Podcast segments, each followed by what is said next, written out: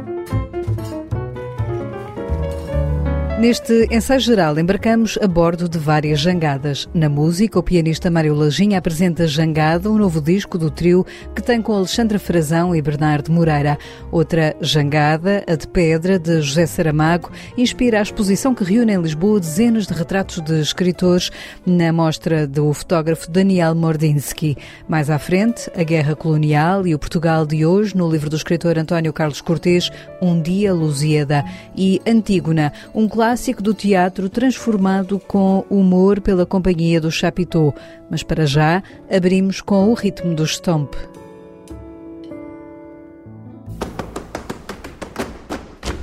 As mãos, os pés, uma caixa de fósforos ou um caixote do lixo, de tudo eles fazem música e criam um espetáculo que põe o público a rir e a aplaudir. Os Stomp estão de regresso a Portugal para retomarem a carreira de um espetáculo que ficou interrompido com a pandemia há dois anos, conta Paulo Dias, da produtora UAU. Este espetáculo era aquele que estava no Teatro Tivoli, quando começaram a encerrar fronteiras, quando começaram todas as atividades a pararem, no fundo, com a chegada da pandemia em março de há dois anos atrás. Quando o Trump anunciou que deixava de haver viagens para os Estados Unidos, os Stomp entraram no palco, aqui no Teatro Tivoli BBVA, e o que nós eh, fizemos enquanto eles estavam no espetáculo foi comprar bilhetes de avião para regressarem no dia a seguir. Isto fez com que tivéssemos interrompido a carreira do, dos Stomp aqui em Lisboa e o que vamos fazer agora é esta coisa magnífica que é começar onde parámos dois anos depois. Os Stomp sobem ao palco do Teatro Tivoli BBVA a partir da próxima terça-feira e até dia 20, depois de 24 a 26 de março, vão estar no Coliseu do Porto AGAs. Este regresso dos mestres da percussão é também um regresso ao cenário que ficou estes dois anos estacionado em Lisboa. Durante estes dois anos, o cenário dos Stomp esteve parte dele aqui no palco do, do nosso teatro e outra parte dele esteve metida dentro de um caminhão-tir no nosso armazém.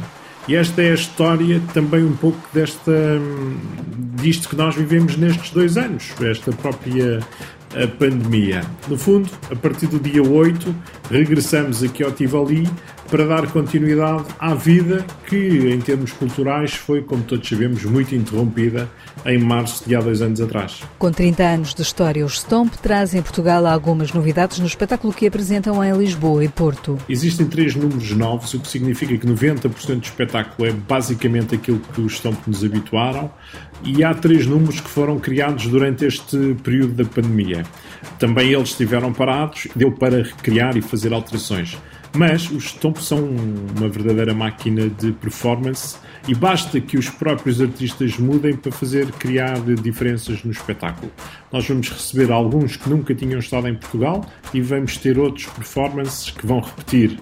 E eu acho que as pessoas vão ficar uh, vão ficar todas muito contentes com aquilo que aqui se vai passar uh, e com a energia que eles vão trazer, com este regressar à vida. Os Stomp foram criados em Brighton por Luke Craswell e Steve Nicholas em 1991 e desde então têm vindo a percorrer todos os cantos do mundo e o público português esperou para assistir a este regresso. Nós não conseguimos encontrar um ritmo de trabalho, estamos sempre a parar por qualquer coisa. Há sempre coisas que estão ainda hoje a ser adiadas, a ser canceladas. Há aqui um, um trabalho notável de troca de bilhetes, uma paciência do público que, que, se tem aguentado. Temos uh, cerca de 7.500 bilhetes que transitaram há dois anos para estes dias agora de março. O que é notável, porque o público também nos apoiou durante todo este tempo, esperando pelo projeto, não pedindo o, o, o dinheiro de volta e fazendo com que tudo isto se tenha tornado ligeiramente mais fácil. E por isso, para nós, tem um simbolismo muito grande e nós estamos desejosos que eles cheguem e que se faça barulho à séria, mas com muito ritmo. O ritmo do Stomp sobe ao palco a partir de dia 8 em Lisboa e de dia 24 no Porto. Bom dia, Tebas! Amanhecemos na expectativa de um grande evento. Terá lugar hoje, na praça pública, o apedrejamento de Antígona. E porque hoje é dia de fazer cumprir a lei, convidamos para o efeito um ilustre painel de peritos que chegam até nós de países como o Iêmen, os Emirados Árabes Unidos e o Irão e vão ao longo da emissão de hoje falar-nos da sua experiência enquanto lapidadores profissionais. Matar à pedrada é ou não para corações sensíveis, meus caros convidados? Sejam muito bem-vindos. Vejo que trazem o vosso próprio material de arremesso. Como é que se transforma uma tragédia clássica numa comédia? A pergunta pode ser, no mínimo, estranha, mas fizemos-lo à companhia do Teatro Chapitou, que tem em cena, desde esta semana, uma peça que resulta disso mesmo. Antígona, 3 por 3,5, vai estar em palco até 24 de abril e cruza o clássico com o humor, explica a encenadora Cláudia Novoa. A companhia do Chapitou tem uma, uma forma muito particular de adaptar as peças. Às vezes nós até chamamos uma inadaptação quase porque partimos da trama original da peça, e neste caso de um texto clássico como a Antígona, mantemos a trama original, a narrativa original da peça, mas depois damos-lhe uma grande volta, não é? é a companhia do Chapitou trabalha sempre do ponto de vista do humor e, portanto, como é que nós transformamos uma tragédia numa comédia ou numa peça onde o humor está sempre presente, mesmo nas situações mais trágicas. Nós fazemos um, um texto original, portanto, o texto é escrito por nós, mas mantemos o, os pontos centrais da peça. Portanto, a história está lá, é reconhecível para quem conhece a história, mas é apresentada de uma maneira bastante diferente, sim. Muito obrigado pelo convite. No meu caso, o equipamento viaja sempre comigo. Já trabalhei com pedra autóctone, mas hoje em dia prefiro a pedra de calçada portuguesa. O calcário cria um bom contraste com o sangue. É uma pedra multifacetada, usa face para hematomas, a aresta para fissuras e para golpes profundos, o vértice. Eu pessoalmente prefiro o mármore, é uma pedra nobre, que lasca e é perfeita para provocar escoriações.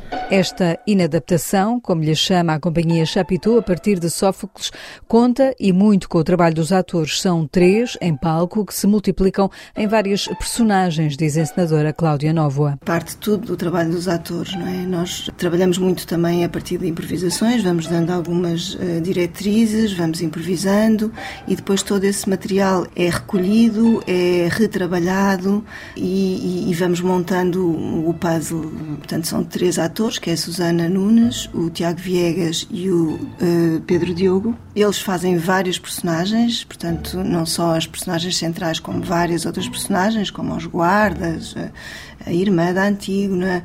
Pronto, são vários as personagens que eles vão passando isto também é outra das características, não é? Normalmente são poucos atores e os atores uh, transformam-se em vários personagens, fazem os sons que caracterizam os ambientes. Portanto, todo o trabalho uh, vem do trabalho do ator, que, que tem que estar muito preparado. Portanto, é tudo caracterizado pelo corpo do ator. Vamos agora ouvir este senhor? Eu só queria dizer que estou cá e trago o meu colete refletor, que é para não me acertarem. Ora, esta é uma boa dica. Voltando então aqui ao nosso painel de ilustres convidados, hum, digam-nos relativamente à organização espacial do apedrejamento, qual é a vossa abordagem? O que é que preferem? Uma organização uh, em círculo, por Não, exemplo? o círculo é completamente estúpido. Não se pode ser apedrejador e apedrejado ao mesmo tempo. Uma nota de humor. Fica sempre bem. Antígona, 3 por 3,5, estará em cena até 24 de abril no Chapitou, em Lisboa, de quinta a sábado às 8h30 e domingo às 5 da tarde.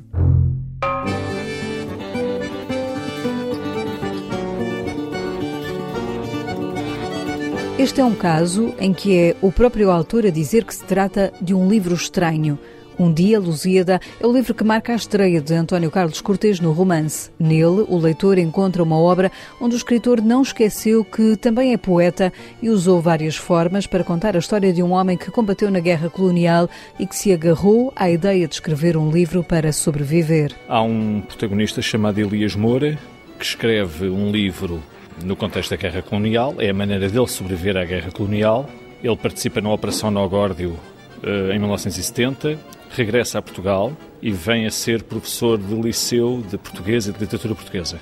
Ao longo de décadas, ele pretende escrever um livro e esse livro é a primeira parte, são os primeiros três cantos deste Um Dia Lusíada. Portanto, o que o leitor vai encontrar é, na verdade, um livro estranho, com um longo poema em verso livre, dez poemas em prosa a abrir o primeiro canto. O segundo canto é esse imenso poema com mais de 700 versos em verso livre, interrompido por considerações do narrador sobre esse mesmo objeto que estamos a ler.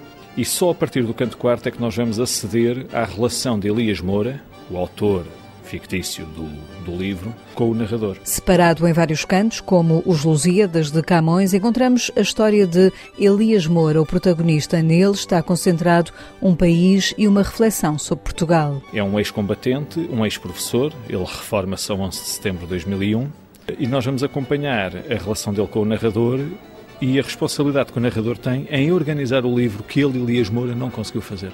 E no meio disso há um arquiteto que vai dar uma ajuda. Sim, há um arquiteto, Caetano Souza, amigo do narrador, que é quem dá o número e a fórmula. Alguma semelhança com os Lusíadas? Toda a, quer dizer, alguma semelhança com todas as diferenças. Na verdade, esta ideia de fazer um romance uh, organizado em cantos e o próprio título, Um Dia Lusíada, é óbvio que remete para os Lusíadas, remete também para António Nobre, porque o último segmento do longo poema eh, em verso livre escrito por este Elias Moura é um, um, um, poema que se organiza do seguinte modo: há dois versos do António Nobre do poema A Vida e o Elias Moura responde com outros dois. E de certo modo é um convite a que nós pensemos hoje em 2022 e até no momento em que estamos a viver uma guerra na Europa sobre que lugar é que a guerra tem nas nossas vidas, porque há muitas páginas de descrição sobre a guerra colonial, as doenças de diversa ordem contraídas pelos nossos soldados em África,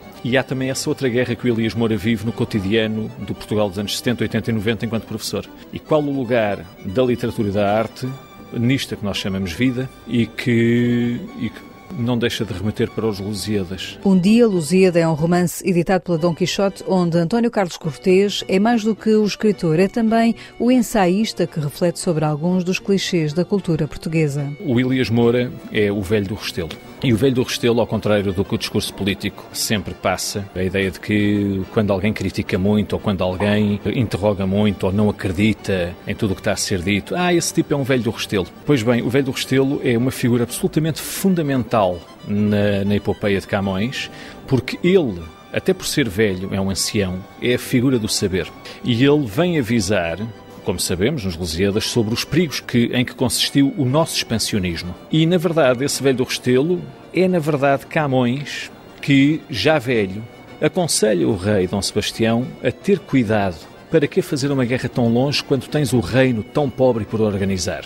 E, portanto, o Elias Moura, o protagonista deste meu livro, é um ex-combatente da guerra colonial, é alguém que viu de perto uh, o erro histórico que foi a nossa guerra em África e que acompanha depois outros erros históricos, em particular os erros cometidos no ensino, com o desprezo pelas humanidades e as artes, entre outras coisas. E claro, o velho Restelo é aqui, quer dizer, poderia, não é, na verdade, não, não sou eu a dizer por interposta voz que não acredito no país, não, eu acredito, e muito. Mas é justamente por acreditar e muito no país que me parece que é preciso desmontar alguns uh, lugares comuns. Uh, o velho do Restelo é o símbolo da consciência e a literatura é um modo de consciência, de tomarmos consciência do, da história, do que somos dentro da história, do para que somos, não é? Um dia Lusíada já está nas livrarias. Mais à frente, Guilherme de Oliveira Martins fala-nos da leitura deste livro.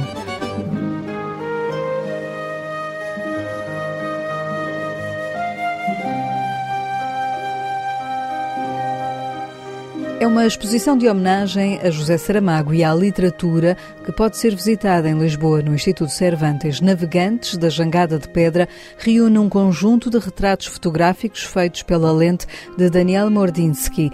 Ele é conhecido no mundo literário como o fotógrafo dos escritores e nesta exposição junta na mesma jangada retratos de autores ibero-americanos. Nessa balsa há lugar para muitas literaturas. Nessa jangada há lugar para muitas literaturas e países. No essencial, são retratos de escritores da América Latina, Espanha, Portugal, Brasil e de países lusófonos da África. E de países eh, lusófonos de África. Me gusta muito a ideia de Gosto muito da ideia de os pôr em diálogo e na narrativa desta exposição também trabalhei muito com aquilo que o espaço me oferecia. Com o que o espaço me prestava e o que hice eh, pintar cada O que fiz foi pintar cada uma das salas com tons que vão do branco, esse branco da cegueira de que fala Saramago, até o preto, passando por dois tons de cinzento.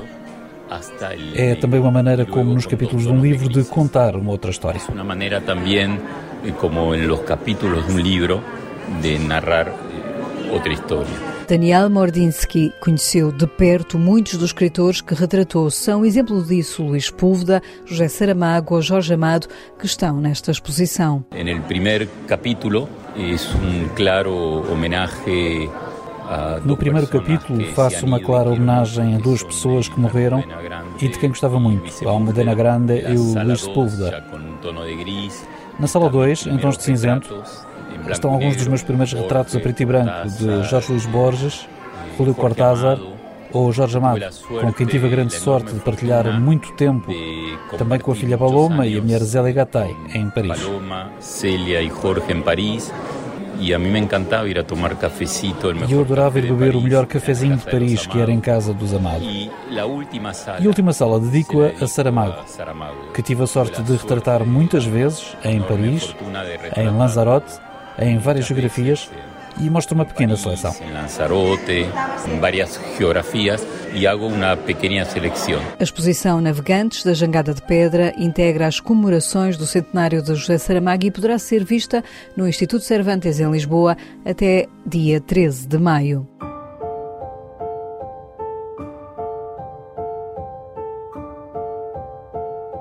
No ensaio geral, escutamos agora as sugestões de Guilherme de Oliveira Martins, o nosso colaborador do Centro Nacional de Cultura, que nos fala hoje também sobre o clássico Antígona. A propósito da representação de Antígona pelo Chapiteau, permito-me lembrar a leitura do clássico da Fundação Gulbenkian, com tradução de Maria Helena da Rocha Pereira.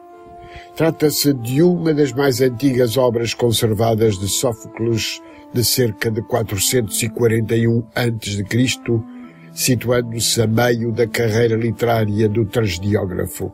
Antígona conta a sua irmã Ismena que acaba de saber do édito do seu tio Creonte ao assumir o governo da cidade por morte dos dois irmãos de ambas em luta fratricida. E Teócles, o defensor, seria sepultado com todas as honras Polinices, o atacante seria deixado insepulto à mercê das feras e das aves de rapina. Antígona rebela-se contra a decisão e defende o seu procedimento colocando a obediência às leis eternas e imutáveis dos deuses acima das determinações humanas. O rei condena as duas irmãs à pena capital mas o coro convence o rei a libertar Antígona e a sepultar Polinices. Mas Antígona pusera já termo à vida. Amon, o noivo filho de Crionte, também volta a espada contra si mesmo, e também Eurídice, a soberana, põe termo à vida. O castigo de Crionte será agora ter de continuar a viver. A edição está disponível eh, na versão digital, mas eh, trata-se de um livro inesquecível, de uma obra a que temos de voltar. Ao ler a Adolescência da Temas e Debates, recordo Leonor Xavier, que há pouco nos deixou com um livro pronto, feito de um diário antigo descubro o retrato de uma época, de um desfile de preceitos e costumes, de adjetivos e expressões hoje desaparecidos, em jeito de dizer, no cotidiano da nossa fala. Entre casos e circunstâncias, o diário guarda as inquietações, os desacertos, os sofrimentos, as teimosias, as incertezas, e fica a lembrança de tanto e a recordação da memória de Leonor Xavier. O Dia Lusíada, de António Carlos Cortês na Caminho, é o que o autor designa como um livro híbrido. A prosa, poesia, citação, tempo, recorte, acontecimento, guerra e paz, ecos de Carlos Oliveira e Álvaro Campos a dizer a nossa realidade é o que não conseguimos nunca. E uma última palavra para o reconhecimento de correntes descritas sobre afastar-se, os contos de Luísa Costa Gomes, aqui devidamente assinalados.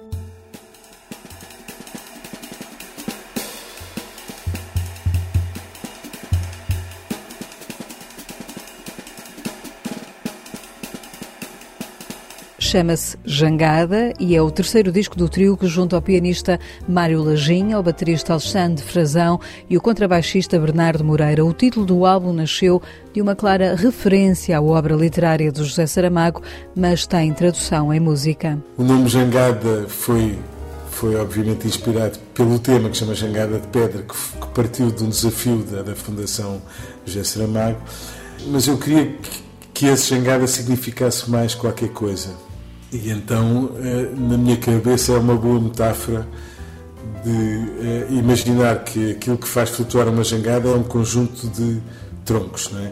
E se eu pensar que cada, cada tronco é, são as minhas influências, é, se calhar o principal até é o jazz, mas depois é o clássico, é a música portuguesa, é a música brasileira, é a música africana até. E, na verdade, eu navego musicalmente com estas influências. Portanto, gostei dessa, dessa ideia, dessa metáfora e ficou, e ficou jangada. É a minha música que tem essas influências e elas estão mais ou menos evidentes, eu acho, na, neste disco. Música que cruza várias influências, do jazz ao clássico, passando pela música portuguesa e africana. A ausência de concertos devido à pandemia levou a que o trio se reunisse semanalmente para tocar. Destes encontros foi nascendo obra nova, diferente dos anteriores trabalhos, explica Mário Lajinha. A música está sempre em movimento e eu uma pessoa que escreve música, vão-se somando as influências e, e, os estados de alma que também mudam, e portanto eu acho que a música nunca é exatamente igual. Mas claro que continua a ser eu. Em relação ao anterior, há uma diferença enorme, porque o anterior foi dedicado a Chopin e só tinha música de Chopin, o Mongrel. Este aqui, nós, voltamos aos originais. Pelo facto de termos estado a tocar semanalmente durante uns meses, às vezes era só improvisar, tocar standards, experimentar temas novos e experimentar mudar isto e aquilo.